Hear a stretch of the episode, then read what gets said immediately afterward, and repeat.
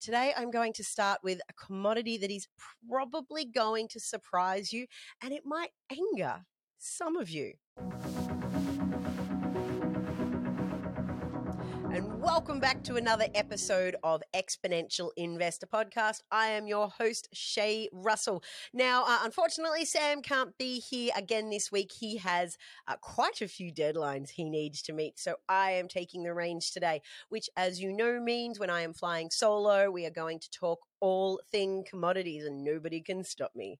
All right, this week, um, actually, sorry, not this week, but I realized as December has started, uh, it's basically that time of year where analysts like to put out their predictions for 2023.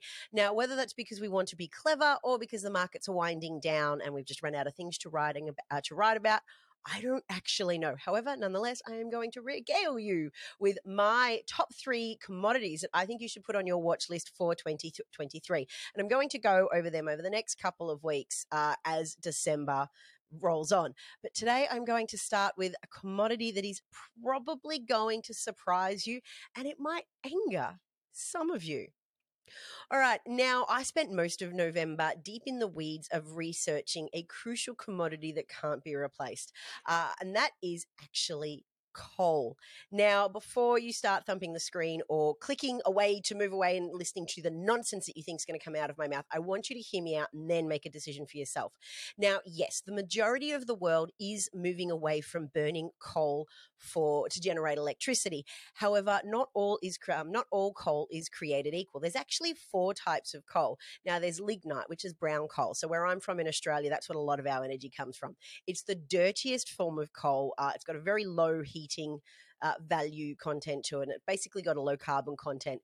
Uh, and this is the one that the world has been trying to move away from for, for a considerable period of time because it is a very dirty fossil fuel.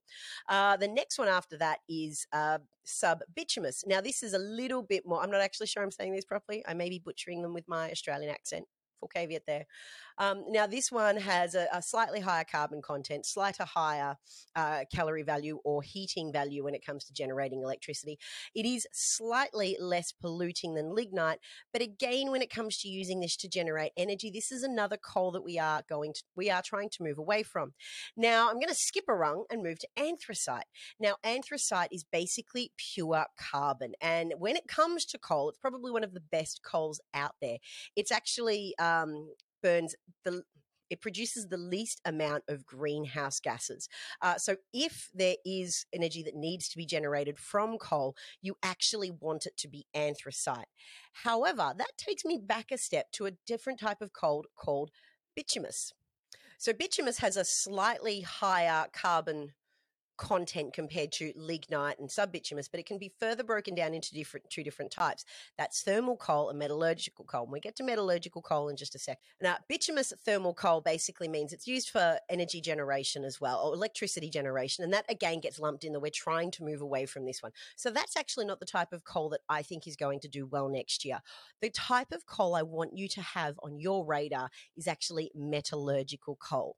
Now, here is why. Now, in general, um, coal isn't in general, aside from the events of 2022, where we've seen the coal price scream higher because of uh, the energy crunch and obviously the in Russian invasion of the Ukraine, um, coal generally isn't doesn't is a low value commodity. However, metallurgical um, coal actually attracts a premium. And the reason for this is it is the only coal that is suitable to produce steel.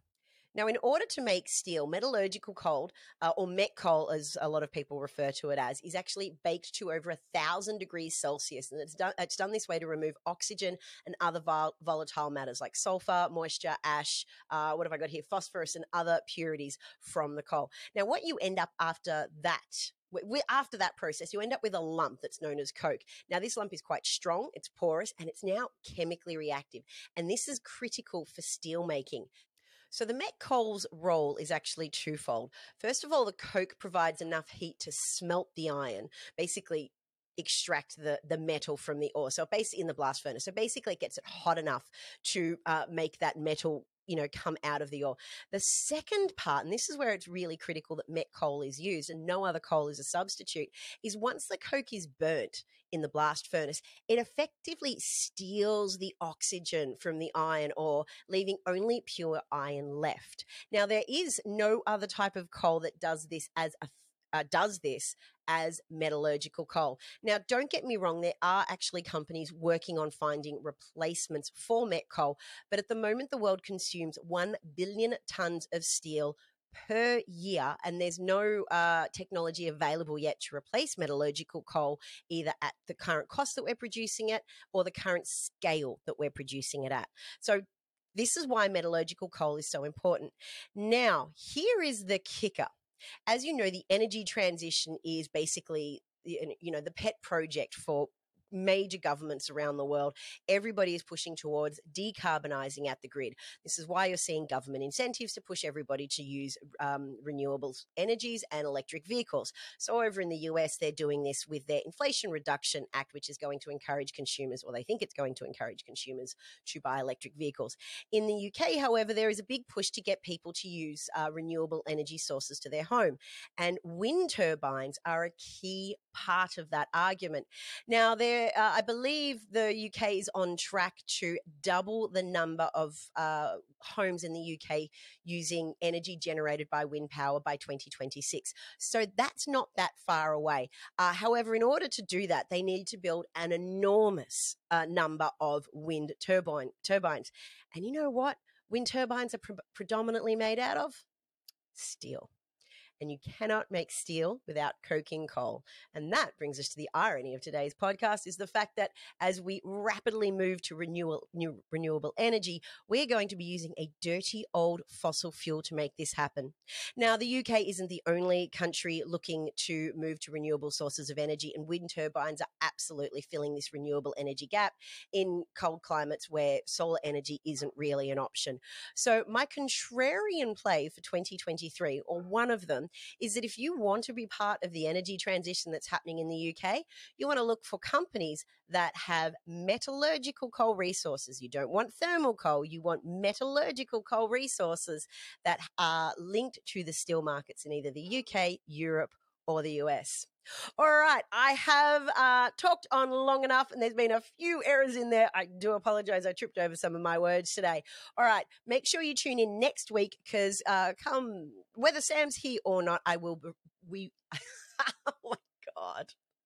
Whether Sam's here or not, I will be revealing my next commodity you need to put on your watch list for 2023. All right, that's all for today. And as Sam would say, thanks for watching and bye for now.